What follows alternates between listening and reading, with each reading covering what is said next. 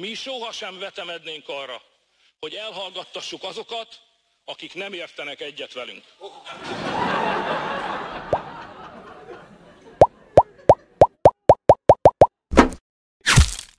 Wow! Fél nyolc múlt négy perccel az operatív törzs üléséről megérkezett a stúdióba Orbán Viktor miniszterelnök. Jó reggelt kívánok! Melyek a legfontosabb döntések, amelyeket meg kellett hozni most? Jó reggelt kívánok! Hát jó reggelt kívánok én is! Az egyik legfontosabb döntés az az, hogy itt vagy most újra velem a csatornán, és végignézed ezt a videót. Remélem ezt megteszed, ezért hálás vagyok. Akik korán keltek ezen a reggelen, azok már feliratkoztak a csatornára, a YouTube-on, tedd meg ezt te is, a leírásban megtalálod a közvetlen elérhetőségét, a kis csilingelőre mindenkire iratkozhatsz, illetve az is nagy-nagy örömet okoz nekem, hogyha valamilyen módon támogatod a csatorna működtetését, fejlődését, hogy minél több, minél jobb videóval tudjak jönni és ne felejtsd el, a pénzen kívül az is hatalmas támogatás, hogy csak megosztod ezt a videót. A csak itt idézőjelbe, mert ez az egyik legfontosabb támogatás számomra, ebből látom, hogy visszajelzel, hogy neked is fontos, hogy egyetértesz ezekkel a tartalmakkal. Ugyanakkor a Premiere alatt a Superchat-et is használhatod, ez ott a Premiere mellett fut egy ilyen kis boxban, lehet beszélgetni velem, én általában ott ülök ilyenkor a gépnél, és a kis dollárjelre kattintva eh, akkor éppen tudsz támogatást nyújtani, egyéb lehetőségeket pedig a leírásban megtalálsz bőven. De akkor menjünk tovább, Orbán Viktor következik, de utána jövök én. Mindenkinek. A legfontosabb döntés az volt, hogy a ma hatályban lévő korlátozó intézkedések változatlan formában fennmaradnak, a hétfőtől számítva még egy hétig biztosan. Ennek az az oka, mondták ma reggel a szakemberek, hogy rekordokat döntöget a harmadik hullám, a fertőzés harmadik hullámában vagyunk. Hmm, érdekes információ, nem így március végén, hogy a fertőzés harmadik hullámában vagyunk. Fontos lenne tudni a miniszterelnöknek is, hogy február vége óta a harmadik hullámnál járunk.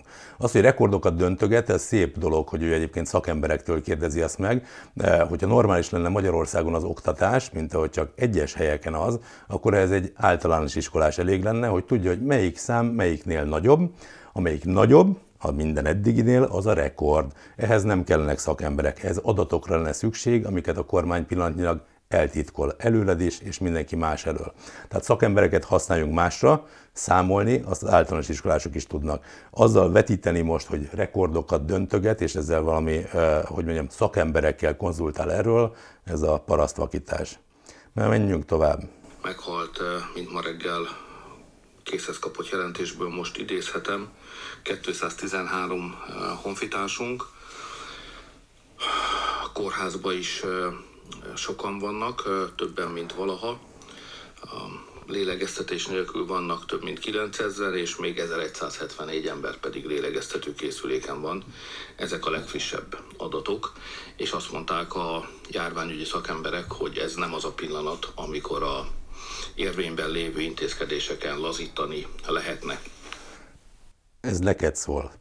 Nehogy lazíts, nehogy legyen bármi.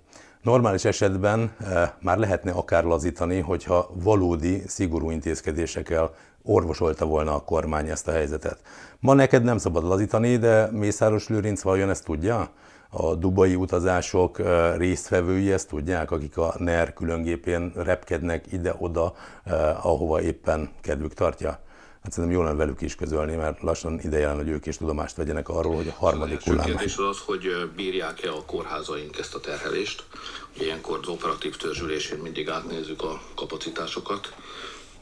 A belügyminisztériumban az operatív törzs, az átnézés az azt jelenti, hogy jelentéseket hallgatunk meg elég feszes rendőri nyelven, és ott azt hallhattam ma, hogy van szabadágyunk még bőségesen, és lélegeztető készülékes szabadágyunk is van, mint ma.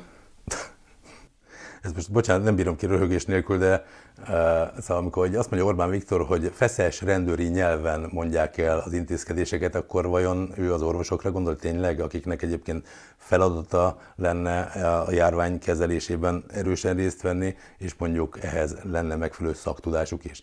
Biztos, hogy rendőrök azok, akiknek eh, a szavára kell hallgatni egy járványkezelése kapcsán, ez röhelyes. Az, hogy azt mondja, hogy vannak szabad kapacitások, ez megint lehet, hogy egy rendőr ezt mondja, de érdemes lenne beszélni orvosokkal is, akik egyébként a frontvonalban harcolnak, csak hogy Orbán szavait használjuk, valójában gyógyítani próbálják a betegeket embertelen körülmények között.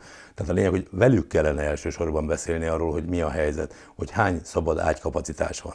Ugyanis egészen másról számolnak be az orvosok, még a győri polgármester is arról beszélt, nem olyan régen mondom neked egész pontosan, idézem tőle, a covidos, covidos osztályokra már jelenleg is igen nehezen lehet napról napra kellő létszámot biztosítani, rengeteg napi szervezés kell ahhoz, hogy a főnővérek, ápolási igazgatók biztosítani tudják a szabad ágyakat, az ellátást.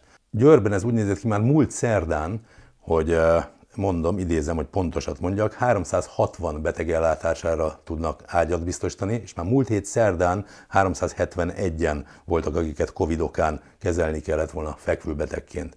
Orbán tényleg biztos abban, hogy egyébként rendelkezésre állnak ezek az ágyak. De mondom tovább, csak itt nézem, az RTL eh, híradó szólaltatott meg másokat, akik elmondják, orvosok, hogy akadozik az egészségügyi ellátás a harmadik hullámban. Eh, van olyan nagyváros, amelyik szülészeti és gyerek sürgősségi osztálya ellátás nélkül maradt, mert mindenkit be kell vetni a Covid ellátásra.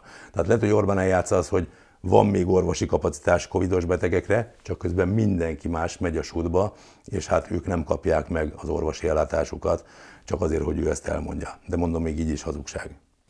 Mondtam, most lélegeztető készüléken van több mint 1000 ember, 1174, de 1618 ilyen szabadágyunk van még, tehát a kapacitásnak a felét sem értük még el. Hop, hop. Tehát a kapacitás felét sem értük még el. Magyarul itt Orbán belátja, hogy igazából, ha összeadjuk az 1174 és az 1618-as számot, amiről azt mondja, hogy mennyi vannak most lélegeztetőgépen, mennyi szabad kapacitás van, ennek az összege az egész pontosan 2792 darab kapacitás. Ennyi a lélegeztető kapacitásra a hely, vagy a, ez a kapacitásunk. Itt ismeri el Orbán, Orbán Viktor először, hogy nem 16 ezer a magyar lélegeztetőgép kapacitás, mint amennyit a külügy vásárolt 300 milliárd forintért, tízszeres áron, hanem valójában 3000 alatt van az a szám, akit valójában kezelni tudunk ilyen osztályokon. Ennek az oka az, hogy nincsen ember, aki üzemeltetni tudná ezeket a gépeket, csak 2500-3000. Ezt mondták már tavasszal a hozzáértők. Orbán most itt bújtatva ismert el, hogy ő is tisztában van ezzel, hogy tökéletesen felesleges pénzszórás, mondhatnánk azt hiszem, eh, hát alkotmányos költség, korrupciós költség volt, hogy plusz 10 ezer lélegeztetőgépet vásároltak. Vérlázító és felháborító, azt gondolom. És a nem lélegeztetőgéppel felszerelt COVID ágyból is több mint 10 ezer, majdnem 11 ezer ágyunk van tehát a kapacitások jelentősek. A kérdés mindig az, hogy van-e elegendő orvos és ápoló, aki ezeket működteti. Ugye a hétvégén kétszer is tartottam videokonferenciát, vasárnap és hétfőn a kórház igazgatóknak. Őket nem régen neveztük ki, többségük új kórházigazgató, de korábban is vezetői állásban dolgozott, meghallgattuk a jelentéseket az ágyszámokról, a létszámokról és így tovább. Megnyugtató volt a dolog, kár, hogy nem hallotta őket az egész ország, mert akkor lát. Itt egy pillanat rájunk meg, hogy kár, hogy nem hallhatta őket az elég egész ország. De, na jó, mindegy, nem hozzáveszélek végül is, hanem csak elmesélem neked. Szóval Orbán az, aki már 2016-ban megtiltotta az összes kórházigazgatónak, hogy bármit mondjon a médiában. Tehát amikor elmondja itt ájtatosan, hogy jaj, de kár, hogy te nem hallhattad, hogy az, a kórházigazgatók milyen dicsimnuszokat zengettek, ennek az lett az ok, hogy egyrészt nem ezt mondanák, ha mondhatnák, másrészt Orbán letiltotta őket, senki nem szólalhat meg, kizárólag a kormányzat kommunikálhat.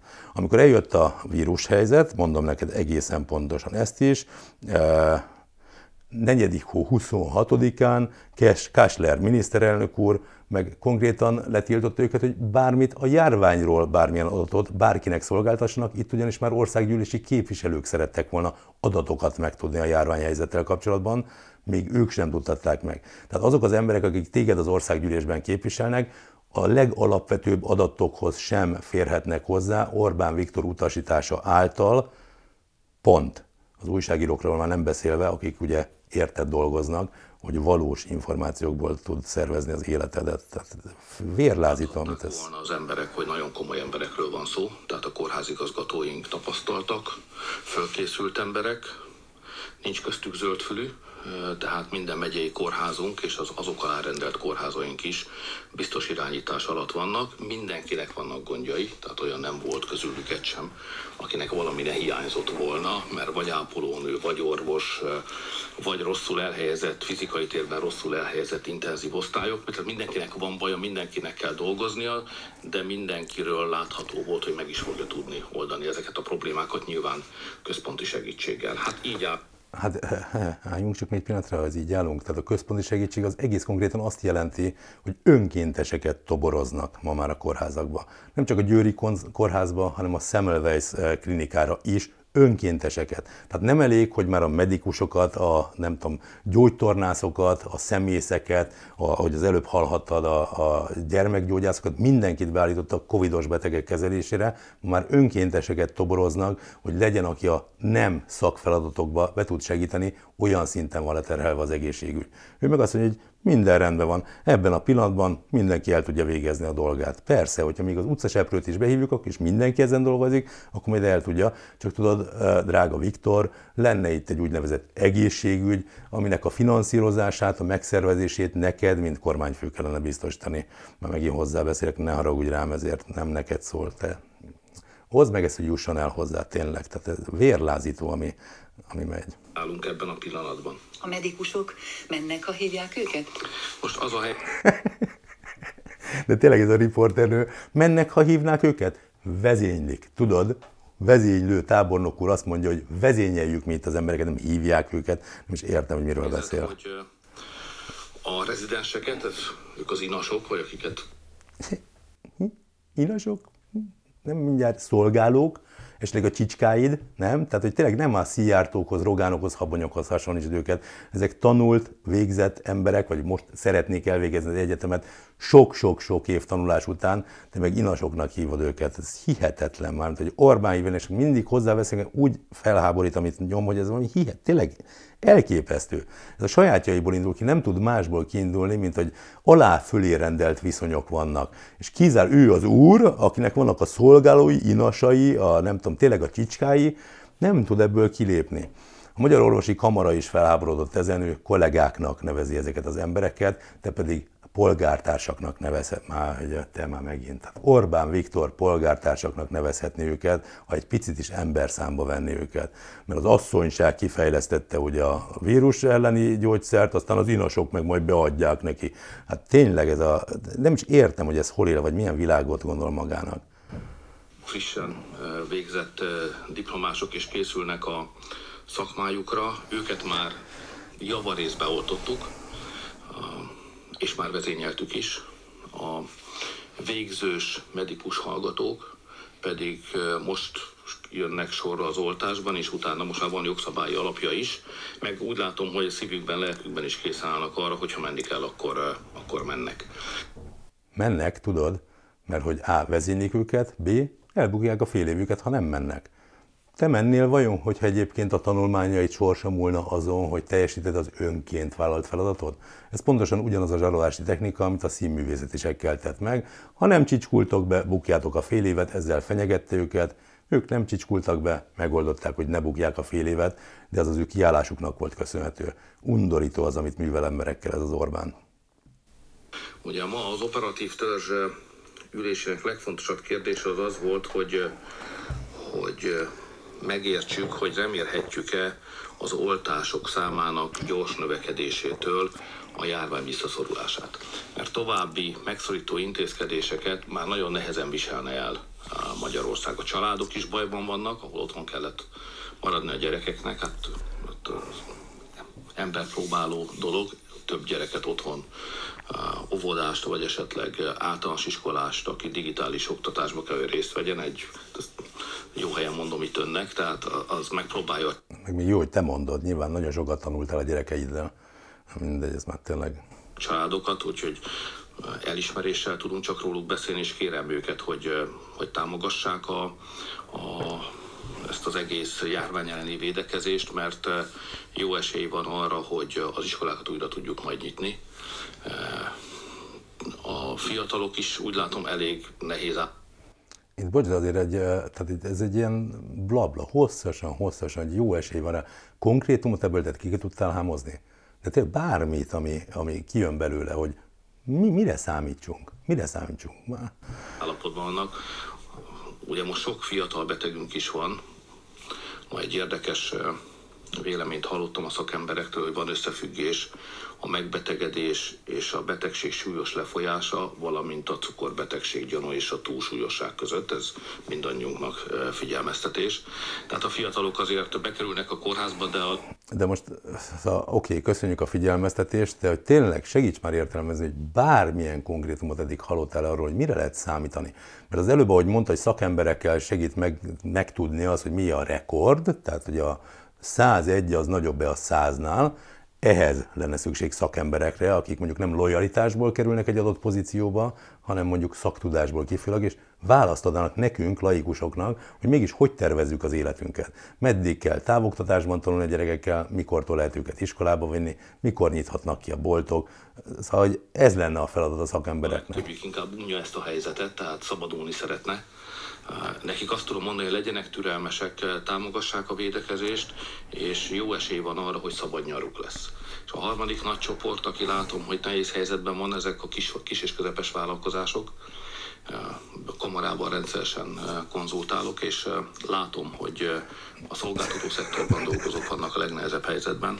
De tényleg, ez milyen jó hír, nem, hogy a kamarával konzultál, úgyhogy kedves önkormányzatok, készüljetek fel, hogy még valamilyen, nem tudom, elvonásra számíthatok, a kamarától eddig tegye fel a kezét, ki bármilyen pozitív változást elérő, nem tudom, kezdeményezést kapott, hogy a saját szektorában, ahol ő dolgozik, valamilyen segítséget kapjon a kormányzattól. Tényleg kommenteljétek be ide, kérlek, hogyha te tudsz olyanról, amit a kamera kezdeményezett, vagy a kamera véleményére alapozva Orbán döntést hozott, és az neked tényleg jó lett, segített rajtad, az hát tényleg kommentekben. Mert az, hogy az iparűzési adót elvette, az minimális segítséget se nyújtott senkinek, aki vállalkozik. Viszont az önkormányzatok kivéreztetésére tökéletes politikai eszköz volt. Ez volt a cél vele.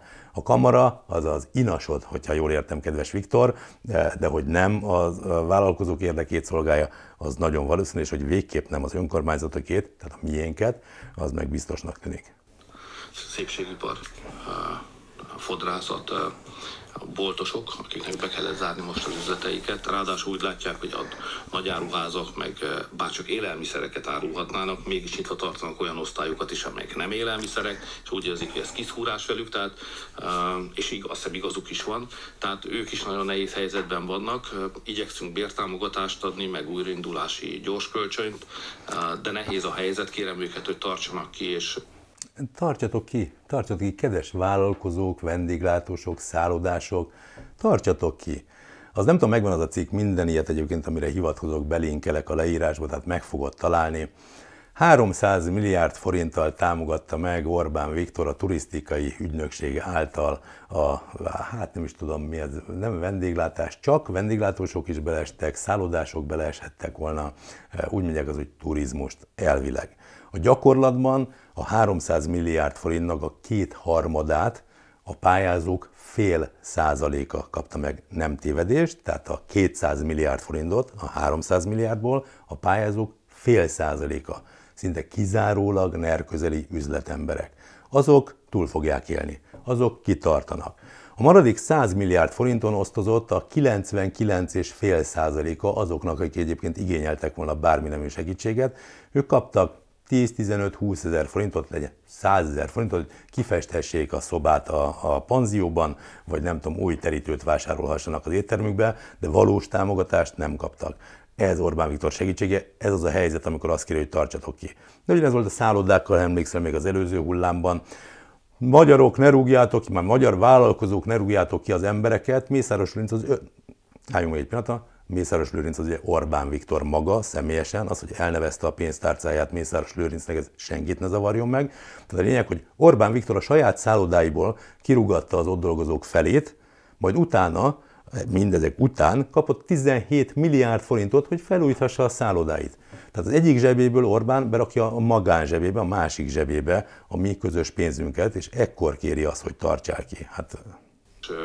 A, újra tudjuk indítani a gazdaságot, és bízzanak bennünk, bízzanak bennem is, újra fogjuk tudni a gazdaságot, újra indítjuk majd a gazdaságot, akkor erős és bőséges év lesz a következő gazdasági év, csak addig ki kell mindannyiunknak tartani. Most még egy fontos döntés született. Most bocsáss meg itt egy pillanatra, hadd Tényleg. Tehát annyit azért, nem tudom, ismered-e a rendszert, hogy hogy működik. Ha véletlenül nem sikerül kitartanod, akkor se keseredj el, mert már megjelennek ezek az Orbán közeli vállalkozók, úgy is nevezhetjük őket, hogy oligarchák, vagy nem is tudom már nernyik, vagy mit tudom mik ezek, majd fölvásároljuk a cégedet. Tehát ne izgasd magad, mint vásárló, megmaradnak majd ezek, csak éppen már Orbán berkeiben lesznek ezek a cégek, mert ugye az övé meg vannak támogatva az igényelhető pénz kétharmadával, jól élnek, a maradékot meg majd tudják arra, már úgy értem, hogy ezt a pénzt meg majd, amikor már csődbe ment mindenki, tudják arra fordítani, hogy fölvásárolják ezeket.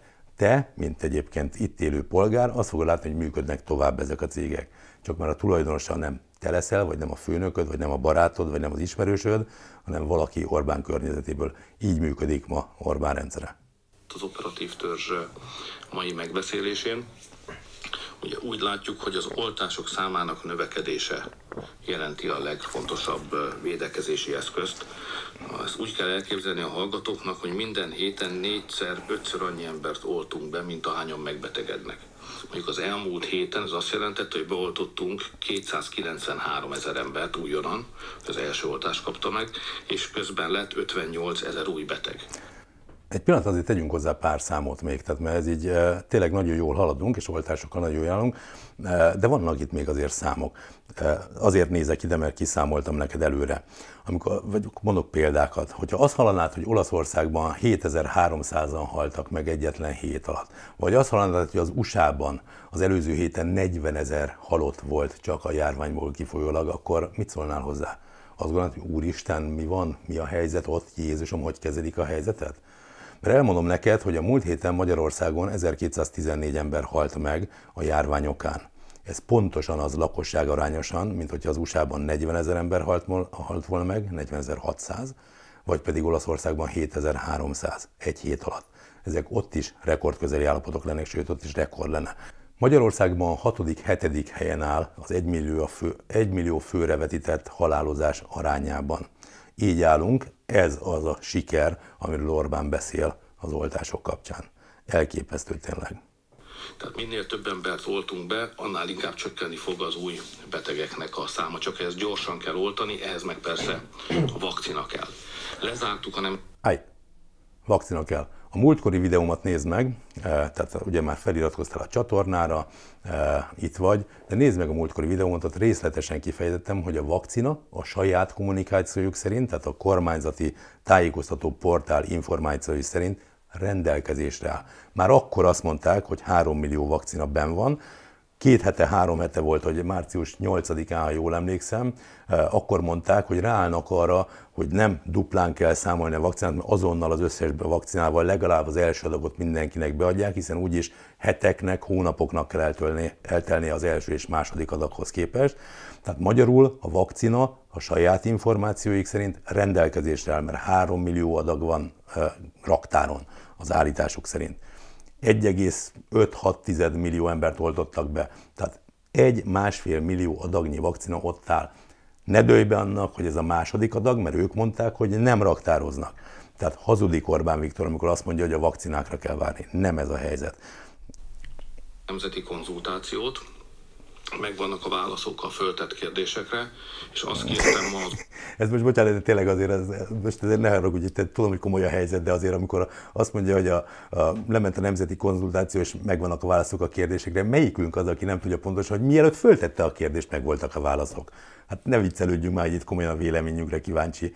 A nem merem kimondani, mert félem, hogy a, félek, hogy YouTube nem viselni el, de a helyzet az az, hogy Orbán a politika alakításához propaganda eszköznek használja ezeket a nemzeti konzultációkat, és egyáltalán nem érdekli a véleményed, e, nincs ember már, aki komolyan venni ezeket, mindenki tudja, hogy adatgyűjtés szolgál, és hogy elmondhassa a rádióban, hogy ti azt mondtátok emberek. Nem, nem erről szól a, a, a hogy hívják ezt, Jaj, azt hittem, hogy ki tudom mondani elsőre, nem már azt hiszem, nemzeti konzultáció az évtőst, hogy készítsék el az újraindítási tervet. Az újraindítási tervnek meg miután az oltás a kulcs elem, ez álljon a középpontjában már, mint a beoltottak száma. És egy olyan oltási tervre van szükségünk, amely világosan megmondja, mi fog történni, ha az oltottak száma elérte mondjuk a két és fél milliót, a három milliót, a három és fél milliót, négy milliót, mert a konzultáció azt mondta, hogy csak fokozatosan lehet nyitni, ezzel én magam is egyetértek. Egy pillanatra álljunk meg, tehát megint tegye föl a kezét az, aki nem ért egyet azzal, hogy egyébként fokozatosan kell nyitni. Meglepő, nem, hogy a nemzeti konzultáció eredménye is ez. De megint csak felhívnám a figyelmet, hogy ez az a pont, ahol szakemberekre lenne szükség, hogy eldöntsék, hogy mikor nyitunk, és nem nemzeti konzultációra. Nem azon múlik ugyanis, hogy az emberek mit gondolnak, mit éreznek, mit szeretnének, hiszen egy kőkemény, tömeges halálozást okozó járvány közepén vagyunk, amikor szakembereknek, hozzáértőknek kellene tudnia tanácsot adni, hogy mikor mit érdemes lépni. Orbánnak javasolnám, hogy itt vonjon be szakembereket, ez legyen az a pont, és unnan gondolkozunk tovább. De a nyitás lépéseit, az újraindításnak a lépéseit, azt a beoltottak számához kell kötni. Egy ilyen terv hamarosan elkészül. Az a kérdés, hogy mikor kezdődik az újraindítás, mi az első most bocsánat, tehát ugye a, persze az is kérdés, hogy mikor kezdődik, de hogy ez, ez a terv hamarosan elkészül, ez mikor? Most leültök, most is elkezdtek gondolkodni? Egy éve megy ez a vírus helyzet. Egy éve megy a különböző hullámokban, hogy zárják be a különböző helyeket, és ti most kezditek el tervezni, hogy mi az a pont, amikor ki lehet nyitni, hogy hány beoltott kell hozzá. Egy éve ilyenkor nem ugyanennyi volt Magyarország lakossága, egy éve nem ugyanígy lehetett tudni azt, hogy egyébként ha majd valami segít, az az oltás lesz, és milyen átoltottság szükséges. Most kezdtek el tervezni tényleg, és mi erre várjunk, ebben kéred a türelmed, vagy türelmünket, ez elképesztő tényleg. Nem tudok dátumot mondani a tisztelt hallgatóknak, azt tudom mondani, hogy akkor tudjuk, tudjuk megtenni az első újraindítási lépést, amikor minden 65 év fölötti ember, aki regisztrálta magát, beletoltva. Ehhez a mi számításaink szerint, bár mindig vannak új és új regisztrálók, tehát ez dinamikus helyzet ez, tehát nincs sose végleges szám, de a mi számításunk szerint, eh, amikor a beoltottak száma eléri a két és fél milliót, akkor jutunk el oda, hogy minden 65 év fölötti regisztrált, saját magát regisztrált ember be van oltva, és az lesz az a pillanat, amikor az oltások számának alakulásának függvés, függvényében meg lehet kezdeni az újraindítást. Eh, itt megint majd egy linket keres meg a leírásban, a 24.hu kérdezett meg szakembereket, hogy ők mit szólnának. Ők ennek a számnak a dupláját mondták. Tehát nem találtam arra érvet, hogy eh, miért éppen a két és fél milliós átoltottság az, ahol egyébként lehet lazítani. Én boldog leszek, hogyha ez bármi bizonyítja, de a 24.hu által megkérdezett szakértők ők azt mondják, hogy 5 millió az a szám, amennyi átoltottság szükséges ahhoz, hogy biztonsággal meg lehessen nyitni újra az országot nyilván fokozatosan, hogy a konzultációban is ezt elmondták. Ezért jövő pénteken újra lesz egy vonalhúzás megnézni, hogy, hogy a, a nagy hétre hogyan fogunk készülni, mert két hét múlva meg húsvét van. Egyszerűbb lett, talán, egyszerűbb lett volna talán most nem egy hétről, hanem két hétről dönteni, de, a, de figyelem a környező országokat, el is mentem Izraelbe, ahol a legjobban csinálják ezt az egészet, megnézni, hogy mi hogy van. Egy héten belül sok minden változhat, ezért hoztunk csak egy hétre döntést, és meglátjuk, hogy mi van egy hét múlva ráadásul. Ezért tényleg el kell menni Izraelbe, hogy az ember tudja, hogy egy, egy-két héten sok minden változhat. Tehát tényleg ezért aztán megéri, hogy elutaztál. Ugye a húsvét az egy különösen kockázatos időpont, mert a fertőzés terjedése, a járvány terjedése összefügg a találkozások és a kontaktusok számával húsvét az húsvét. Megint fölkerekedik az egész ország, mindenki meglátogat mindenkit, a lányokat, asszonyokat beolt, be, meglocsoljuk. Uh, tehát az a helyzet, hogy, hogy az egész húsvét egy külön járványügyi kezelést igényel. Ezért döntöttünk most csak egy hétről. Jövő héten, ha Isten engedés élünk, akkor eljövök és elmondom, hogy mi vonatkozik a nagy hétre. De mondjuk az megint egy, én azt gondolom legalábbis, hogy egy fontos kérdés lenne, hogy miért néz hülyének minket? Tehát, hogy, hogy miért gondoljuk azt, hogy a húsvét az megállítja a járványt, vagy bármi, ahogy ő mondta, nagyon gyorsan változhat egy-két hét alatt, de nincs az a szakember, aki ma azt mondaná, hogy húsvétig javulni fog a helyzet. Mindenki azt prognosztizálja, hogy romlani fog. Miért kell ez a parasztvakítás megint, hogy majd húsvétre lehet, hogy kiengedjük az embereket? Ez egy nettó hazugság. Hülyének néz minket, azt gondolja, hogy egy ilyen jobb hangulatba kerülünk majd azáltal, hogy bízhatunk abban, hogy húsvétkor lesz, ami én most itt leteszem neked a esküt, semmi nem fog javulni húsvétig. Nincs esélye, hogy reálisan ki lehessen nyitni az országot, hogy elmehessél locsolni, felelősség teljesen, hogyha tényleg óvni akarod magad és környezeted egészségét. Két és fél millió, két és fél millió beoltott ember mikorra lesz meg? Hogyan számolnak a, a szakemberek? Egyébként pedig ez egyik virológus, talán Rusvai Miklós mondta azt, hogy ő legalább másfél millió már a betegségen átesettel is számol. Tehát az is hozzáadható ehhez a számhoz, ha már a nyári immunitást tűztük ki célul. Nézzük a, a számokat. Tehát azt uh, tudom mondani önöknek, illetve önnek, hogy a beoltott emberek száma az a mai napon fogja meghaladni a másfél milliót. A, erről oltási igazolványal rendelkezőknek a száma, akik már meg is kapták az igazolványukat, az 1 millió 260 704. Ez azért fontos, mert a nemzeti konzultációban részvevők 65%-a mondta azt, hogy, nem, hogy a fokozatos nyitás azt jelenti, hogy akinek van védettségi igazolványa, az már fölmentést kaphasson bizonyos szigorítások, korlátozások alól. Ez azt jelenti, hogy ha 1 millió 260 ezer embernek már megvan a igazolványa, és már beoltottunk másfél millió embert, és PCR-teszten eh, korábban fertőzöttnek minősült nyilvántartásunk is van, az megint fél millió ember, akkor azt tudjuk mondani, hogy nagyjából, ha már elérjük a másfél milliót, akkor két millió védett emberünk dokumentáltan van. És akkor itt jön az, amit ön mondott, hogy vajon mennyien lehetnek olyanok, akik úgy estek át, hogy PCR-tesztet nem készítettek, nem mentek el, csak egyszerűen átestek. Ugye? Itt megint álljunk át egy pillanatra, tehát hogy nem lehet, hogy értelmesebb lett volna, hogy a kormány sok más ország kormányához hasonlóan biztosította volna már akkor az ingyenes PCR-teszteket, magyarul tudnánk, hogy kivel mi történt az elmúlt egy évben. Hogyha tudnánk, akkor itt most hogy megalapozott információk állnának rendelkezésre, hogy tudjuk, hogy kb. hányan vannak, akik védettek, hányan estek át valójában, mert hogy nem mindenki van, aki megengedheti magának, hogy 20 ezer forintot kifizessen egy tesztre.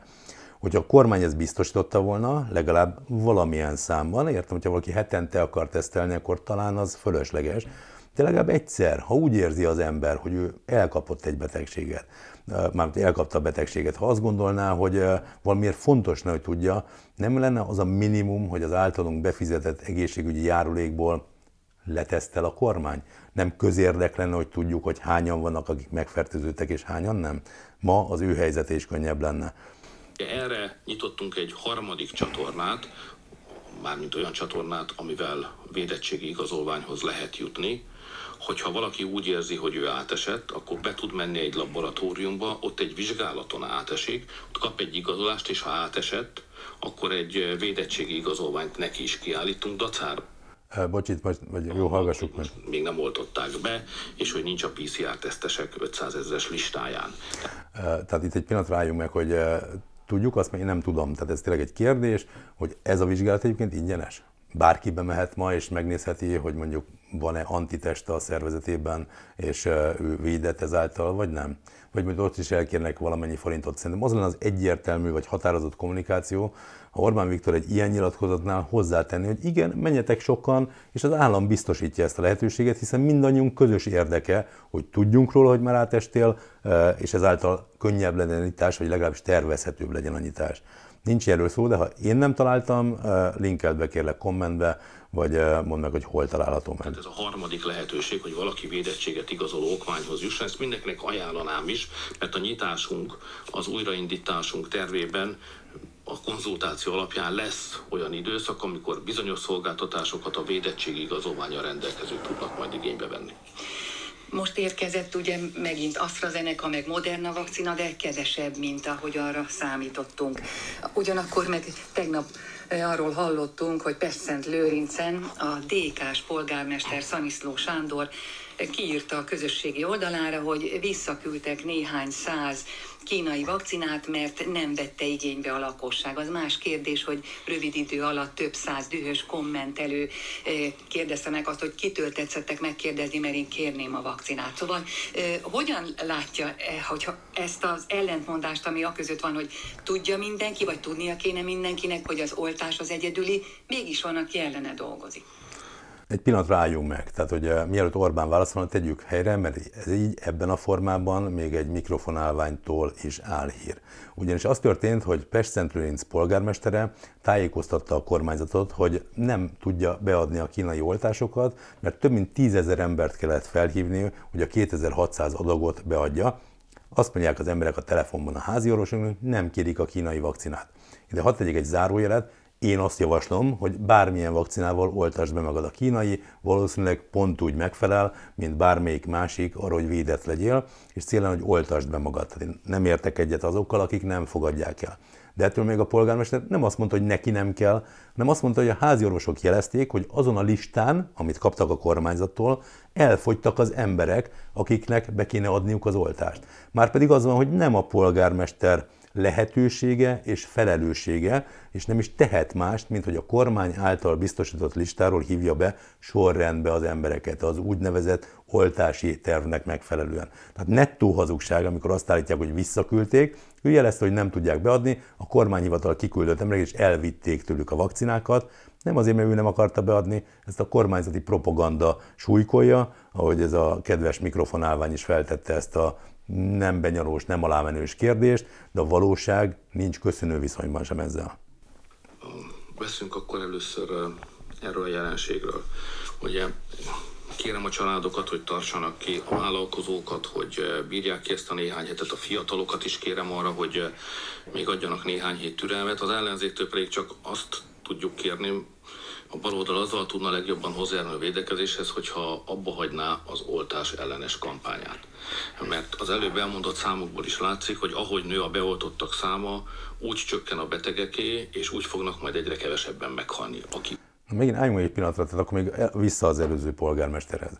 Ő maga arról számolt be kampány, csak arra, hogy az oltás ellenes kampányt hagyja abba a baloldal, hogy le kellett vennie azt a posztot, amiben elmondta az igazságot, mert ráúszították kampány jelleggel a milliónyi trollt, akik a Fidesz eh, Kubatov listáján szerepelnek.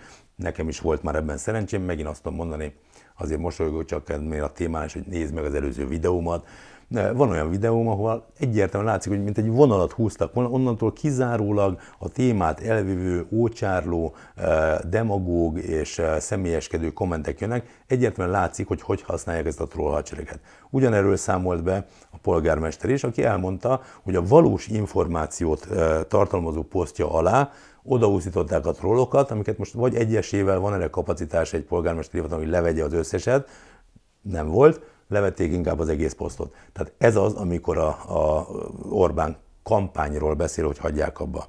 Tehát, hogy tényleg elképesztő, miközben egyébként, és akkor itt vissza ez, amit mondott, ellenzéki polgármesterek, ellenzéki kerületek, városok vezetői próbálnak oltópontokat felállítani, hogy segítsék a, a beoltakozás folyamatát, azokat meg jellemzően nem hagyja a kormány.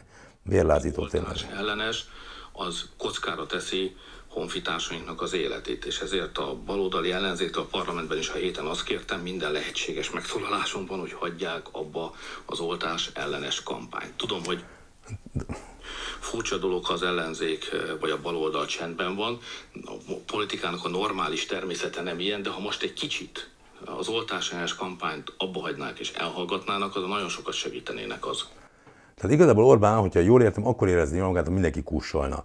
Ő oltás ellenes kampánynak hívja azt, amikor felhívják nem csak a parlamentben, hanem bármilyen újságban, bárhol, nem csak politikai szereplők, hanem magánemberek, civilek, arra a figyelmet, hogy nem működik jól az oltakozás ilyen formában, nem lehet tudni, hogy kit oltottak be, mikor, mivel, hogyan, egyszerűen nem jutnak információhoz az emberek. Vannak, akik krónikus betegként, nagyon idősen hónapokkal ezelőtt jelentkeztek, hogy szeretnének oltást kapni, azóta nem kaptak visszajelzést, vannak akik meg e, teljesen ok nélkül megkapják ezeket. Erről szól az nincsen oltás ellenes kampány az ellenzék részéről, ez Orbán tematikája, ezt próbálja súlykolni, de ezzel emberéleteket kockáztat meggyőződésem szerint. Tudod, ki folytat oltás ellenes kampányt? A Gödény féle e, valóban oltás ellenesek, őket viszont a kormány pénzeli. Orbánék pénzelik, ha más által nem, mint hogy kamupártokat indítanak, amin több mint egy milliárd forintot kaszálnak, majd utána a következő választásokra készülve, hogy jól felpumpált, felpumpált kamupártok jönnek létre, hát ha visznek el szavazatot az ellenzéktől, ezeket gyakorlatilag ilyen módon finanszírozzák. Érdemes megnézni a Partizán eh, filmjét, mind a gödény mögött álló rendszerről, fideszes eh, eh, üzletembereket, oligarchákat, nem tudom, minek kell őket nevezni, fogsz találni ebben a céghálóban, így finanszírozzák őket, és érdemes megnézni, hogy szintén a Partizánnak, vagy lehet, hogy még Slem volt, de a Gulyás Marcék által készített filmek, ami a rablópártokról szól, rablópártok, keres rá YouTube-on, érdemes végignézned, szintén találkozni fogsz Gödénnyel, egyetlen egy kamupártal szemben sem uh, indítottak úgy eljárást uh, a kormányzat szereplői, hogy vissza kelljen fizetniük a felvett és ellopott állami támogatásokat. Ezeken keresztül finanszírozzák a valóban oltás elleneseket, amire ők aztán elmondhatják, hogy ez az ellenzék. Nem, nem ez az ellenzék. Az országnak. Persze ezt nem tudjuk parancsba adni, mert demokrácia van, hát ha folytatják, folytatják. Tehát elvileg ugye demokrácia van, hogy Orbán állítja, olyan nagy demokrácia, bárki valamit szemben mond a kormányzati kommunikációval, akkor az állását veszti el. Ilyen volt Hrutka esete, aki ugye a magán Facebook profiljára kiírta, hogy a család az család, majd súgy úgy repült Orbán Viktor tévéjéből, a Spiller TV, ami a TV2-nek része, ugye megint egy pénztárcája nevére vette föl, de úgy rúgták ki, mint a sic. Csak azért, mert magánvéleményét kiírta. Szerinted mennyi esélye lenne bárkinek elmondani valójában a véleményét ma Magyarországon, hogyha egyébként olyan helyen dolgozik, amire van befolyása Orbánnak. Azt tetszene neki, hogyha parancsba adná, adhatná, hogy mindenki kussoljon, vannak még szereplők, akik ezt nem teszik meg a kedvéért. Vakcinák. Valóban a lesújtó hír, amit a múlt héten kaptunk, az volt, hogy az AstraZeneca-ból a beszerzéseket ismétlen Brüsszel intézi, ő rendeli meg, ő osztja szét. Bocsásson meg. De most én is azt kérem, hogy bocsásson meg. Úgy látszik, egyre jár az agyunk. De azért eh, ugye azzal tisztában vagy, hogy másképp mondom, ha nem vagy tisztában, legyél tisztában azzal, hogy Brüsszel a lefoglalásokat intézte, mert hogy mint egy nagyobb tömeg, úgy nincs, mint unió országai, nagyobb esélye volt megállapodni a gyárakkal. A konkrét szerződéseket, a szállítás határidejét, a, a megbízások aláírását azt már a kormányok egyesével intézik. Tehát Orbán Viktornak igenis tudomása kell, hogy legyen arról, hogy mikor, milyen szállítmány várható, és ő is tehet ezért. Tehát Brüsszel az semmi más nem tett, mint segített a lefoglalásban. Mert azt mondták, hogy összeszámolták, hogy hány tagországnak mennyire lehet szüksége, és ezt egyben lefoglalták. A konkrét szállításokat már az országok egyesével intézik. Na jó, szóval, hogy ez megint konkrétan a szemünkbe hazudik, és eljátsza a, nem is tudom, minek akar ő tűnni, hát mert mafiózónak tűnik, de hogy ő egy ilyen kis vagány, eh, zsiványnak tűnik, aki így eh, most le van szorítva a nagy, gonosz, összeesküvő imperialisták által, közben a valóság egészen más. De hallgassuk meg a kérdező biztost meg biztos, hogy így van, mert tegnap a uniós egyik szóvivő azt mondta egy újságírói kérdésre, hogy a vakcinákat az uniós tagállamok rendelték meg az oltóanyaggyártó cégektől, az Európai Bizottság ebben nem játszik szerepet. Hát egy éve nem az ellenkezőjét hát, ha Nyilván. Hát itt azért egy éve halljuk az ellenkezőt Orbántól, a valóság az, amit egyébként a kintiek mondtak. Ezt mondtam el én is az előbb. Valóságra hozhatnánk a szerződéseket, amelyeket még a parlament üléstermébe is bevittem, ott voltak nálam, akkor mindenki elolvashatná, hogy mi a beszerzés rendje. A beszerzésben rendkívül fontos szerepet játszik a bizottság, hiszen lemondtunk az önálló beszerzés jogáról, és ezt a jogot átadtuk a bizottságnak. Ma már már... Áj, ezt ne úgy nem neked mondom, Orbánnak mondom, hazudsz bitang. Tehát, hogy az van, hogy nem, mert te játszd el, hogy mennyire fontos lenne a közérdekű adatokhoz való hozzáférés, amikor a járványra hivatkozva, még a járványjal kapcsolatos adatok kikérés is 90 napos határidővel megy. Ezt ti hoztátok ezt a rendeletet, milyen jó lenne adatokhoz férjetek hozzá. De mondok durvábbat, ugyanis az Európai Bizottság kitette ezeket a szerződéseket, ott van a honlapján, belinkelem megint neked a leírásba, megnézheted te magad, ott vannak elérhetőek az üzleti részeket, nem az egészet, ahogy a magyar kormányzat szokott közérdekű adatokat biztosítani, és kitakarja az egészet, és úgy küldi el bármelyik igénylőnek, hanem a konkrét üzleti a fillért azt kitakarták belőle, de elérhetőek a szerződések, ott vannak a, szépen az összes gyártóval a megállapodások ott vannak és elérhetőek. Tehát egyszerűen Orbán hazudik, amikor azt állítja, hogy nem rakták ki a szerződéseket mint a kutya, amelyik nem tudom hányat kölykedzett, hogy ezt tettük. Én magam is, ha tehetném, beleverném a fejemet a falba. Hogy... Hopp, hopp, hopp, hopp, egy pillanat rájunk, még csak biztatni tudom. Tényleg csak biztatni, zengjen a karmelita kolostora, hogy Orbán verje a fejét a falba, én itt Pesten szeretném hallani, hogy Budáról jön a vízhang, de tényleg. Tehát, hogy... És elhittem azt az érvelést, másik 26 kollégámmal egyetembe, hogy gyorsabban és jobban fog menni a vakcina beszerzés akkor, hogyha ezt rábízzuk Brüsszelre. De most önök. Na de most, hoppá, hoppá, egy pillanat, de hogy tényleg ez, hogy te ilyen naivan rábíztad, és akkor a Brüsszel mit szólt a kínai vakcinákhoz? Azt mondták, hogy hajrá vásárolja? Azt mondták a Sputnikra, hogy hajrá vásárolja? Nem, valószínűleg vásárolhattál volna külön is tök nyugodtan, abban biztad ismétlem uh, Brüsszelre a dolgot, hogy fellépjen a mi nevünkben is, mert veled szóba nem állna egy gyógyszergyár, amelyik egyébként milliárd számra akarja gyártani, jó, túlzottam, sok százmilliós, tízmilliót akar eladni. Nyilván a nagy vevőkkel áll előbb szóba, és utána jönnek a kicsik, de egyedül nem lettél volna képes, kedves Viktor, valóban olyan számban szerezni, mint amire szükségünk van. Brüsszel ebben segített, a konkrét megállapodásokat már a miniszterelnöknek kellett megkötnie. Igen, jó, de ez így szokott lenni, mert ugye a siker, az sikernek sok apja van, a kudarc meg mindig árva. Tehát ezt elszúrták, ez a második nagy csalódásunk a közös európai politikát illetően. Ugye az első a migráció volt, amikor a magyarok álltak itt és nem értették, hogy hogy történhet meg az, hogy az Európai Unió szinte behívja a migránsokat, a helyet, hogy megállítanánk őket a határnál. Ez...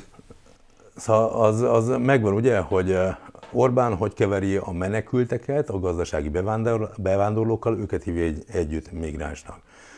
Szerinted tényleg az Európai Unió volt, amelyik, sőt Soros György maga, aki feladta a kínai lapokban a hirdetést, hogy gyertek ide gazdasági bevándorlók, mert szeretnénk nektek letelepedési államkötvény által több tízezer letelepedést biztosítani Magyarországon. Biztos, hogy ez az Unió volt? Nem Habony, Rogán és az egyéb, mik is neked inasaid vannak? Inasaid. Én kesztyűbábnak hívnám őket inkább, de legyen inas. Tehát Afrikában adtatok föl, nem, te már megint nem, te Orbán, Afrikában hirdették egész oldalas hirdetések, hogy vásároljanak letelepedési kötvényt. Afrikában, Kínában, itt, lát, vagy nem, itt láthatod mellettem, itt vannak. Ezek jelentek meg, ezeket nem Brüsszel adta föl, Akikről Orbán beszél, azok azok a menekültek, adott egy esetben keresztény, a vallásuk miatt üldözött emberek, akiknek terroristák leégették a házaikat, kiirtották a családjukat, tönkretették az életüket. Ezek azok, akikről beszél az Unió, hogy emberséges bánásmódot igényeltek volna, és igényelnének ma is. Ehhez képest őket éheztetik a határon adott esetben, Orbánék, nem engednek be. Nem tudom, tudod, az elmúlt hogy nyolcan próbáltak bejutni egyébként, ma még mindig vészhelyzet van a menekültek okán. Miközben egyébként akár terroristák is, nemzetközi eh, bűnözők bejöhettek letelepedési kötvényel, 22 ezer, 22 ezer a végső szám, ahányan egyébként Orbánik jó voltából pénzért, gazdasági bevándorlók letelepülhettek Magyarországon. Ez az az álszent szöveg, amit ma az Unión kért táv, számon. dolog, hogy vállalkozik valamire az Unió, élethalál kérdésről van szó. A hatáskör átadását kéri a nemzeti kormányoktól, mi átadjuk, és utána nem tud megbirkózni a feladattal. Ez a második nagyon komoly csalódás, és ez jól mutatja, hogy a nemzetállamok, meg a nemzeti kormányok, nemzeti parlamentek fölött még nem járt el az idő, bizony ezekre szükségünk lesz. Azért nem mindegyikre, ezt tegyük hozzá gyorsan. A 22-ben választás, én az Orbán kormányra olyan nagy szükséget igazából nem érzek. Bízom benne, hogy egyre többen lesznek ezzel így azért Magyarországon is az emberek. Rád nincs szükség, Viktor, nekem legalábbis biztos, hogy nincs. Visszatérve tehát a problémára, 500 ezerrel kevesebb AstraZeneca vakcina érkezik a következő két hónapban, mint hogy egyébként arról megállapodtunk. Mit lehet tenni azon kívül, hogy az ember elmorzsol néhány dörmögő mondatot a szája sarkában. Ezek erőteljesebb népi elemeket is tartalmazó kifejezések, ezért nem tudom most ezeket ide idézni, de ez meggyőzősem, hogy egész Európában ugye ezek a mondatok hangoznak el, hát különböző nyelveken. Befogalmazták. Szóval azért segítjünk Orbán Viktornak, tehát ebben tök igaza van tényleg csúsznak ezek a beszerzett vakcinák. Azért tegyük hozzá, hogy az Európai Unió, a bizottság próbál ellen tenni, konkrétan export tilalmat, vagy tilalommal fenyegették meg az AstraZeneca-t, hogy mindenképp biztosítsa a beígért mennyiséget. De miért nem hallunk mondjuk a Sputnik nevű szuper cuccról, amit keleti beszerzésből Orbán Viktor megrendel?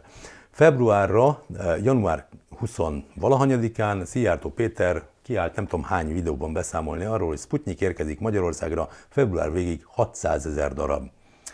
Február 21-én újra kiállt Szijjártó Péter, vagy már meg nem mondom milyen fórumon, de kiderült, hogy 45 ezer darab érkezett be a 600 ezer ígért helyett. Azt mondták, hogy február végéig igaz, hogy addig már 1 millió kéne, hogy beérkezzen, de megérkezik ez a maradék szám. Február végéig megérkezett összesen 145 ezer darab. Tehát ma már ott kéne, hogy tartsunk kb. Már is mondom, mert megnéztem, eh, hogy eh, kellene 1 millió 1 millió 174 ezer darab adagnak kellene még megérkeznie, hogy a Sputnikból Szijjártó által ígért 1 millió összességében 1 millió 600 ezer darab itt legyen Magyarországon. Ma ez 425 ezer darab, ami megérkezett a Sputnikból. 1 millió 174 ezer 400 darab adag hiányzik. Ezt valahogy elfelejtette Orbán Viktor mondani. Azt az a foly, nem hozzák. Bezzeg a kínai beszer, vagy a mit, mi az keleti beszerzés, az hogy működik nem működik az se. Tehát amit Orbán Viktor csinál, az semmi más, mint hárítja a felelősséget. Ugye, hogy is mondta, a sikernek egy apja van, a, vagy hogy van ez? Mindegy, hát nézd vissza, de szóval. Hát igen. Szalkupacnak nevezték ezt az egészet. A, ezt most én nem teszem meg, de megértem őket. Viszont uh, Szijjártó Péterrel naponta konzultálunk, egyeztetünk és dolgozunk, mert azt tűztük ki, hogy jó, két hónap alatt 500 ezerre kevesebb vakcinát kapunk nyugatról, akkor szerezzünk két hónapra 500 ezerrel több keleti vakcinát. De legalább azt az alapot szereznéd meg, hogy az előbb mondtam, amit már leszerződtél, aláírtatok egy olyan szerződést, jó, már megint hozzáveszélek így, tényleg hozd meg, hogy jusson el hozzá, de akkor neked elmondom, drága néző, hogy eh, azt ígérték, hogy 600 ezer bejön február végéig, 1 millió 600 ezer bejön mostanáig, nem jöttek meg. Tehát nem kell plusz keletit szerezni, hanem a szerződések alapján leszállítottat kellene, de elkanyarodtam, amit akartam itt mondani neked. Hogy ráadásul olyan szerződést írtak alá, amiből az oroszokkal, amiből semmi nem számon kérhető. Az égvilágon semmi. Kártérítés sem, tehát hogy összesen 30 millió forintnyi kártérítés hajlandó a gyár fizetni az összes elszenvedett magyarországi kárért, arról van szükség, de semmilyen retorzió nincs, ha nem szállítják le, nincsen semmiféle ködbér, hogyha nem teljesítik az a szerződésben vállaltakat, mint egy pincsi kutya úgy benyalt Putyinnak azzal, hogy aláírta ezt a rán, ránk nézve magyarokra teljes kiszolgáltatottságot, az oroszokra semmilyen következményekkel nem járó szerződést. Csak ha lehet még többet, hogy tudjuk tartani az oltási ütemet. És dolgozunk is rajta, tárgyalunk is a a már ismert vakcinákról, és újabb vakcináknak a vizsgálatát is elrendeltük, tehát jó esély van arra, különösen, hogyha a külügyminiszter úr nem vesz itt a lendületéből, hogy a kiesett AstraZeneca vakcinákat tudjuk pótolni kínai és orosz vakcinával, és akkor az oltási terv szerint tudunk haladni. Már tudod, az oltási terv az olyan, mint a, a Kalambó felesége, hogy mindenki hallott már róla, csak mi senki nem látta. Tehát, hogy van egy oltási tervnek nevezett valami, amit gyakorlatilag hónapokkal később mondott Orbán. Ez kicsit olyan, mint az előbb beszélt ugye a nyitási tervről, amit most kezdenek el tervezni. Már rég tudni kéne mind az oltási tervet, és azt szerint haladni rendesen, mind a nyitási tervet. Mit szól ahhoz, hogy Brüsszelben már elkészítettek egy tervezetet, hogy hogy fog kinézni ez a bizonyos vakcina útlevél. Nem akkor kéne ezzel foglalkozni, amikor elegendő számú vakcina már meg, megérkezett? Be is oltották? Igen, én is azt gondolom, Isten. hogy Brüsszelből most vakcinát várunk, nem útlevél szabályokat, még ha útlevelet, de még nem is erről van szó, hanem útlevél szabályozási koncepciókkal foglalkoznak. Viszont a Orbán kormány nagyon jól halad, ők már oltási igazolvány bizniszben utaznak, nem is útlevélben, és ők nem csak koncepciót fogadnak el, hanem szórják ki. Szintén kérlek, hogyha van ezzel kapcsolatban a személyes tapasztalat, nekem a személyes ismeretségi körömben van olyan, aki kettőt kapott, aki kapott úgy, hogy egyébként nem volt se beteg, se oltást nem kapott, de újságban számos más hírt olvas, az, hogy halottak kapták meg, kiskorúak, végtelenül szervezetlen az, ahogy, ez megy, eh, hihetetlen káosz uralkodik, de legalább ők már nem csak koncepciót gyártanak, hanem szórják ki a védettségigazolványt. Tehát elképesztő tényleg, hogy amíg másoknál eh, számon kéri, hogy eh, koncepciót gyártanak arra, tényleg jé, nem kell majd ez a koncepció? Hát pont az van, hogy gondolkoznak előre. Igen, szemben veletek, akik egyébként eh, úgy tűnik, hogy gondolkodás nélkül csináltok mindent. Nézze, ha végig tekint valaki Európán, akkor soha ilyen nehéz helyzetben nem látta a kontinest, és ennyi boldogtalan embert még nem látott, ideértve a magyarokat is. Azért nekünk van erre pluszokunk is túl a vírus helyzeten, azt tudod? Hát elszigetelődés, magányosság, szorongás, a kiegyensúlyozottság, elpárolgott, tehát, tehát nem rossz lelki állapotban van az egész kontinens, mi magyarok is rossz lelki állapotban. Jó küzdünk szerintem, meg mindenki teszi a dolgát, de ha végignél az ember az országon, meg beszélget a honfitársaival, akkor láthatja, hogy összevetve az egy évvel ezelőtti formánkkal, még a vírus előtti formánk, hogy hogy nézett ki az ország. Tehát lelkileg most megviselt állapotban van. Tehát a Szóval, hogy ez valóban így van. Tehát tényleg nagyon sokunkat megvisel ez az állapot, és most nem akarok tényleg demagóg lenni, de azért sokat járult hozzá az Orbán kormány ahhoz, hogy már nem olyan nagyon pozitív helyzetből indultunk. Erre csak rátett a vírus, amikor azt látjuk, hogy ugyanazt a lopást folytatják, ugyanúgy, és kizárólag a haveri körnek kedveznek, nem csak a túlélésben, hanem egyáltalán abban, ahogy az előbb mondtam, hogy majd a vírushelyzet lezárta után egyébként felvásárolhassák az általunk ellopott pénzből a mi javainkat. Szóval ez a hangulat, ez nem csak a vírusnak szól, kedves Orbán Viktor, hanem szól bizony annak is, ahogy kormányzol, ahogy nem kormányzol. A haveri pozíci- vagy a haverok pozícióba jutatása az megy, a válságkezés az nem megy.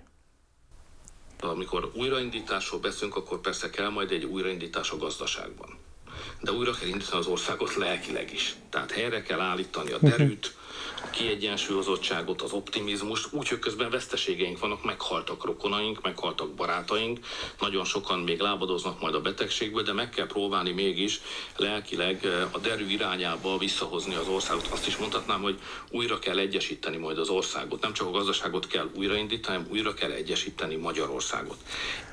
Én azt hiszem, hogy Orbán Viktornak azért némi szerepe van abban, hogy ez a magyar társadalom ketté szakad.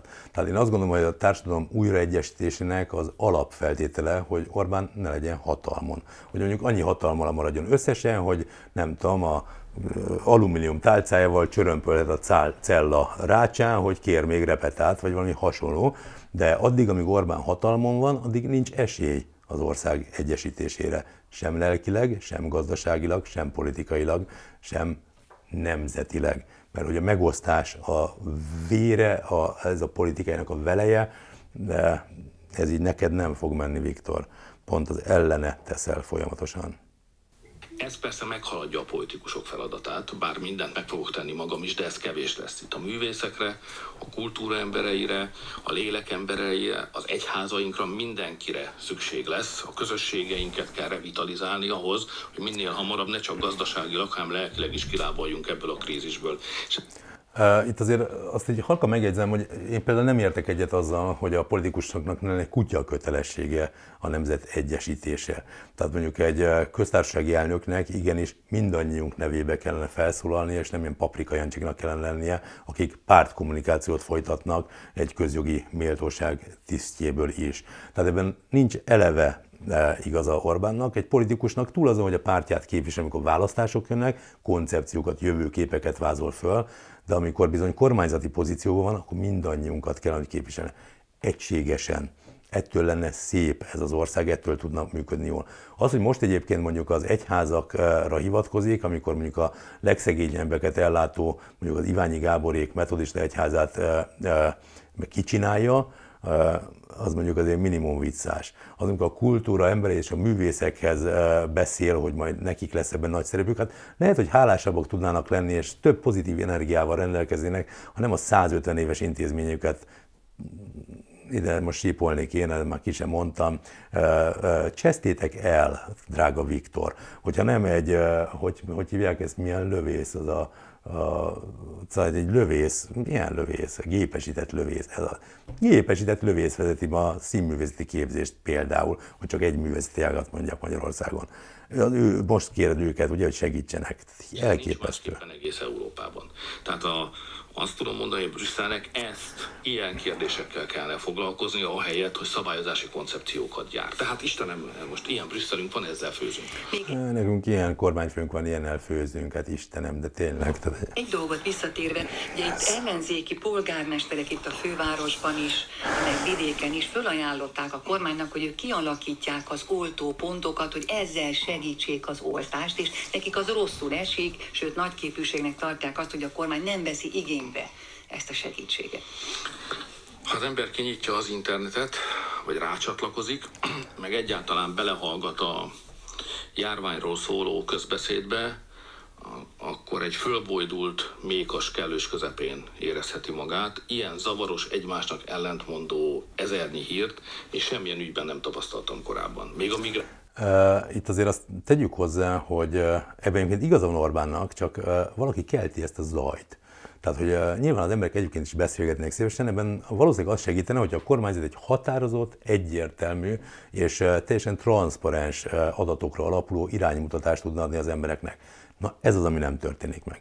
Ahogy az előbb már elmondtam, eleve csak az, hogy megtudjon egy adatot mondjuk egy országgyűlési képviselő, az, hogy egy orsz, kórházigazgatóval nem beszélhet, az, hogy egy közérdekű adatigénylésre 90 napot kell várni annak, aki egy alapadatot szeretne megtudni a járványjal kapcsolatban, már ez önmagában vérlázító. Az, hogy egyébként ezekből az adatokból nem tudnak következtetéseket levonni, hogy a kormányzat nem működik, és a kormányzati kommunikáció nem működik, ez bizony kizárólag Orbán Viktor hibája. Amikor a kormányzati kommunikáció arról szól, hogy kiáll Müller Cecília asszony, egy rendőrrel megtámogatva és elmondják a napi politikai megrendelt szöveget, de nem válaszolnak releváns kérdésekre, még ők sem, nem tájékoztatják az embereket, és a kormányzati tájékoztató honlapon 4-5-6 rendezetlen adat áll rendelkezés, ha bárki bárminek szeretett tudni. Ez a honlap az, ami Európában a legkevésbé mutatja meg, hogy a járványnak hogyan megy, hogy alakul a járvány az adott országban. Minden csak ömlesztve, nem szert, használhatatlan ez az oldal. Migráció se érte el ezt a szintet, pedig ott is volt aztán minden. Ezért én mindenkit arra kérek, hogy ne üljön föl fake newsnak, álhírnek, mindenfajta világ megváltó vagy világ összeesküvést magyarázó elméletnek. Persze mindenki arra hallgat és annak hisz, akinek akar. Szabadság van, demokrácia van, Új, új, járjunk körtáncot, szabadságban, demokráciában, éljen, éljen. Ennek így kell lennie, de mégis arra kérem őket, még ha udnak is személyesen engem vagy a kormányt valamelyest, hogy próbáljanak ránk hallgatni. Tehát... Azért végre egy őszinte mondat, nem? Tehát az érzés, ami feltör belőle, eh, tehát igen, sokan unjuk Orbán Viktort. Igen, én elhiszem, hogy ezt nyomasztja, hát most nem akarok tényleg nagyon durván személyeskedni, de ezt mondjuk nem itt kell, eh, hogy mondjam, kísérni, hanem mondjuk egy pszichológus, pszichiátert javasolnék erre a célra. Grácsban szuper jókat lehet találni, csak hogyha eh, fél, hogy itt bárki kiplegykálja, de a lényeg, hogy igen, ununk Viktor sokan dolgozt föl. Mi is dolgozunk azon, hogy ne kelljen sokáig unni már téged. Tehát látja, én próbálom amennyire csak szabatosan lehet pontosan elmondani, hogy mikor, mi fog történni, mi várható, mi az, ami biztos, mi az, ami nem biztos. Most, bocsánat, nem mondom, hogy te kérd vissza ezt a teljes videót, de azért mondj már olyat, ami biztosat állított Orbán Viktor a nyitással kapcsolatban, a járvány alakulásával kapcsolatban, bármi biztos információt, mit tudtál meg a most pénteki nyilatkozatból? Tényleg nem emlékszik semmire, ami, ami bármi olyan dolgot kommunikált volna felénk, ami mi életünket befolyásolja és biztos. Brüsszel az biztos rossz, ilyeneket mondott kb., de hogy mi várható, mikor lehet bármi változás ebben a helyzetben, ahol semmit nem tudtunk meg konkrétumok szintjén. És nem árulok zsákba macskát, tehát én nem azért jövök el elfogadva az ön meghívását minden héten, hogy derűs jó híreket osszak meg a választópolgárokkal, hanem hogy elmondjam, hogy mi a valóságos helyzet. Tehát... De ezt most ezt nagyon nehéz rögés nélkül kibírni, tehát hogy ez tényleg valakinek így megvan, amikor nem is tudom, Nagy Katalin, ő a kérdező, aki Orbánt kérdezi, eszébe jut, hogy kit kéne most péntekre meghívni, legyen, legyen mondjuk most mondjuk legyen Orbán Viktor miniszterelnök. És akkor én meghívom Orbán Viktor miniszterelnök. Szóval valóságban az úgy zajlik, hogy van az a Havasi Bertalan nevű ö, ö, inas, aki szolgálja Orbánt, és ő kiadja ukázba a közmédia munkásainak, dolgozóinak, hát nem tudom ők kik egyébként, mert az most felvetődik a kérdés, hogy ők inasok-e, vagy pedig egyébként függetlenül gondolkodó értelmiségiek, akik a köztájékoztatására tették fel az életüket, tehát ezt így mindenki döntse el magában. De a lényeg, hogy felső utasításra Orbán Viktort be kell vinni, nem hívni, vinni a közmédiába, hogy kinyilatkoztasson. Szerinted meddig dolgoznak Nagy Katalin azt mondani, hogy nem, ezen a héten nem Orbán Viktor beszél. És ezek után ez cinikusan képes azt mondani, hogy eleget teszik az ön meghívásának. Hát tényleg merné nem meghívni. Ma az, hogy Magyarországon sok ezer ponton oltóponton adunk beoltásokat. Nem oltópontból van kevés, hanem vakcinából. Ha itt azért megint csak azért megállítom, hogy tud, nem, a saját kommunikációk szerint vakcinálva kell, hogy legyen elég oltópont, azt pedig hiába szeretnének nyitni, mert hogy mondja, hogy oltópontokon adnak meg, nem engedik a más településeknek. lesz, akkor előállhat olyan helyzet, hogy kevesebb az oltópontunk. De erre van tervünk, hogy hogyan fogunk újabb több ezer oltópontot majd megnyitni. De ma ez nem kínoz bennünket. Hozzám is jutott el ilyen házi orvosi észrevétel. Ma házi orvosoknál oltunk alapvetően. Itt azért érdemes lenne a házi orvosokat is megkérdezni arról, hogy mi a helyzet valójában. Ugyanis házi orvosok meg azt mondják, hogy igenis szükség lenne az oltópontokra, mert hogy nem csak náluk lehet levezényelni az oltást, sőt, nekik nagyon rossz. Nem tudom, azt tudod-e, hogy Magyarországon valóban több ezer házi orvosi praxisnak kellene működnie, de ennek a 10%-a egyáltalán nincs betöltve. Valami már egy évtizede nincs, ma 600 helyről eh, hiányzik praxis szintjén a házi orvos. Tehát vannak emberek az országban, akik eleve nem férnek hozzá házi orvoshoz. Eh, múlt hét, előtti héten jelent meg egy cikk, belinkelem neked majd azt is ide, eh, amely felmérte, hogy a házi orvosok mennyit tudnak foglalkozni egy beteggel. Átlagosan egy házi orvosnak egy napra 43 beteg jut az azt jelenti, hogy 12 perc jut egy darab betegre egy átlagos napon. Tehát amikor, amikor nem az oltással foglalkozik, hanem emberek bizony megbetegednek, a házi orvos vagy segítsen rajtuk, gyógyszert írjon fel, meghallgassa panaszaikat. Erre 12 perce van egy házi orvosnak, eh, hogy egyáltalán eljásson. Erre tevődik rá ez a hihetetlen mennyiség oltás, hogy hallottad, van olyan, hogy négy-öt telefont kell megengedni, hogy valaki találjanak, aki éppen be akarja oltatni magát a kormány által adott listából, mert ezt sem ők szabják meg, hogy mit tettnek, vagy mit nem. Tehát annyira cinikus, amikor arról beszél, hogy mit szeretnének ők. A másik, de hát hallgassuk tovább is, mondom mindjárt. Ezért azt kértem a kormányhivataltól, hogy amelyik házi orvos úgy gondolja, hogy az ő körülményei rendelőintézete nem alkalmas arra, hogy olcsó, de menjenek ki és kérdezzék meg, hogy miben tudnak segíteni, hogy a háziorvos el tudja látni a feladatát. Mert nem arra van szükség, hogy az oltópontokat kivigyük a háziorvosi rendelőkből, hanem hogy a háziorvosi rendelőket, ha nem olyanok, alkalmassá tegyük arra, hogy be tudják adni az oltásokat. Vannak persze kórházi oltópontjaink, Álljunk egy pillanatra, mert itt azért a valóság az az, csak mondjuk egy konkrét példa, hogy igenis önkormányzatok házi orvosok jelzése alapján próbáltak oltópontokat nyitni, mert azt gondolják a házi orvosok nagy számban, hogy nem megfelelő az, hogy ott náluk oltsák be az embereket, mert találkozik a covidos beteg adott esetben a nem covidossal, ketté kéne választani, tehát egyszerűen nem jó a rendszer, így kellene, kellene oltópont. Hogy mennyire nem igaz, amit Orbán állít, ez talán szombathelyen mérhető le leginkább, az önkormányzat segítségével kialakították már az oltópontot, házi orvosok konkrétan felhívást intéztek névre aláírva több tucatnyian, hogy szeretnék, hogy a kormány járuljon hozzá, hogy kinyithasson az, oltópont, az ő munkájukat segítené, de nem engedi a kormányhivatal. Tehát Orbán inasai nem hagyják, hogy a szakemberek, lásd orvosok, véleményét figyelembe vegyék, és kinyithasson az oltópont. Miért? Mert Szombathely ellenzéki vezetés alatt áll. Így játszik Orbán az ellenzéki, hát csak ellenzékiek életével? Nem, ez szerintem a kormánypártiakra pont úgy igaz, hiszen őket sem tudják beoltani mondjuk szombathelyen, pedig ismétlem a házi orvosok ezt tartanák a helyesnek azok is rendben vannak.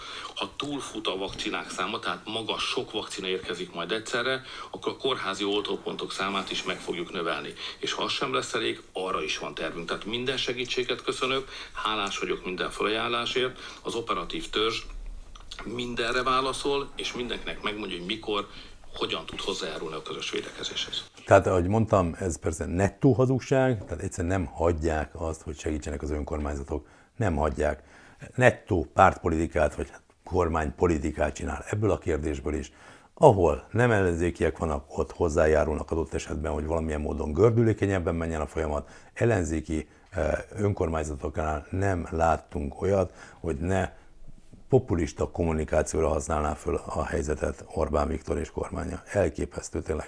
Március 6-án a Fidesz frakció kilépett a néppárt frakcióból, az Európai Parlamentben most pedig eljött az ideje a bócsónak, ahogy írta Novák Katalin, és kilépett a pártból is a Fidesz. Hogyan értékeli ezt az időszakot, még a néppárt tagja volt a Fidesz? Jó volt, szép volt, elég volt. Az első megroppanás ennek a kapcsolatnak az lényegében a migrációs válság idejére teheti. Korábban is voltak viták, mert a néppárton belül nem kaptunk egyértelmű és egyhangú támogatást a rezsicsökkentésre, és nem kaptunk egyértelmű támogatást a bankok megadóztatására, meg a multi adókra sem amit megértek, mert ezek a multik leginkább az ő országukból érkeztek Magyarországra. Tehát amikor 2010-ben a gazdasági válságot orvosolni kellett, akkor csak félszívvel támogattak bennünket, a migrációban meg egyáltalán nem támogattak. Tehát lehetett látni, hogy eltávolodtak egymástól a gondolatok. Szóval itt muszáj megjegyezni, hogy ezek a gondolatok azért már elég régóta elkezdtek távolodni. A néppártban már azt kiverte a biztosítókat, amikor a nyugdíj, nyugdíjpénztári vagyont e, nyúlta le, tehát a magánnyugdíjpénztár, a te általad gyűjtött pénzt e, nyúlt el az Orbán kormány. Ugyanígy a szabadság lábbal tiprása legyen a sajtószabadság, véleményszabadság, vagy éppen bármilyen más eszmény e, fölbetiprása, ugyanígy zavarta őket. De valószínűleg tartom, hogy amikor mondjuk Dajcs Tamás a saját frakciójának vezetőjét uh, náci, uh, uh, mihez hasonlította, a, már is mondom neked, a gestápóhoz és a magyar kommunista ügynökökhöz és az ávóhoz hasonlította, az nem biztos, hogy ilyen nagyon jót tettenek a kapcsolatnak, vagy lehet, hogy az álszentséget bírták felfedezni a kereszténydemokrata értékek és mondjuk Szájer József viselkedése között, hogy mondjam, volt valami ellentmondás. Tehát amikor azt kommunikálja valaki, hogy a nem tudom, meleg párok jogait vegyük el, a drogosokat stigmatizálja, nem tudom, hogy kiderül, hogy ő maga egyébként egy e, droggal a hátizsákjában egy e, meleg gangbang buliról távozik az RSN át, nem biztos, hogy ezek olyan nagyon jót tettek ennek a kapcsolatnak, de persze mondhatjuk, hogy a migránsok voltak a mindenek az okai. Én nem gondolom. És most még beesett ez a világjárvány, és ahelyett, hogy segítenének bennünket, meg a többi kormányt is a védekezésben, ahelyett folytatják a nyüstölést, szabályzatokat módosítanak, hogy még egyet lehessen rajtunk szorítani, szóval az egész az méltatlan, képtelen és célszerűtlen. És ilyen körülmények között legjobb, az ember veszi a kalapját. Kapcsolatban vagyok a lengyel miniszterelnökkel és az olasz kormány Salvini miniszter úrával, aki most épp a gazdasági kérdésekért felelős, és ez a három ország, Lengyelország, Olaszország és Magyarország megpróbálja újjá szervezni az európai jobboldalt. Ezügyben hamarosan látni is fogjuk egymást, és közösen tervezzük meg a jövőt. Köszönöm. Orbán Viktor miniszterelnököt hallották. Hát én is köszönöm a figyelmedet, valóban Orbán Viktort hallottad részben, részben a kommentárokat hozzá. Nagyon örülök, ha te is hozzászólsz len, de egy, e, e, már úgy értem, hogy a kommentek között a te véleményed is bekerül, az nekem öröm. De hadd mondjak el még egy nagyon szomorú hírt a végére, ha már végig a járványhelyzetről beszéltünk. Amíg ezt a videót megnézted, ha most itt tartasz és végignézted, addig 7-8 ember halt meg Magyarországon a Covid következtében. Csak amíg Orbán elmondta a maga interjúját, akkor pénteken hárman haltak meg Magyarországon statisztikailag a Covid következményében. Olyan magas ma a halálozás Magyarországon, hogy a hatodik, hetedik helyen állunk világszinten a 221-ből. Ezt ne feledd, amikor azon gondolkozol, hogy Orbán kormánya vajon jól kezeli, jól kezeli a helyzetet. Annak nagyon örülök, ha itt leszel legközelebb is, addig óriási támogatással megosztod ezt a videót, az is nagyon nagy támogatás, ha bármilyen módon hozzájárulsz anyagilag a csatorna fejlődéséhez, a leírásban megtalálod, hogy hogyan teheted meg. Köszönöm a figyelmedet, jövök még.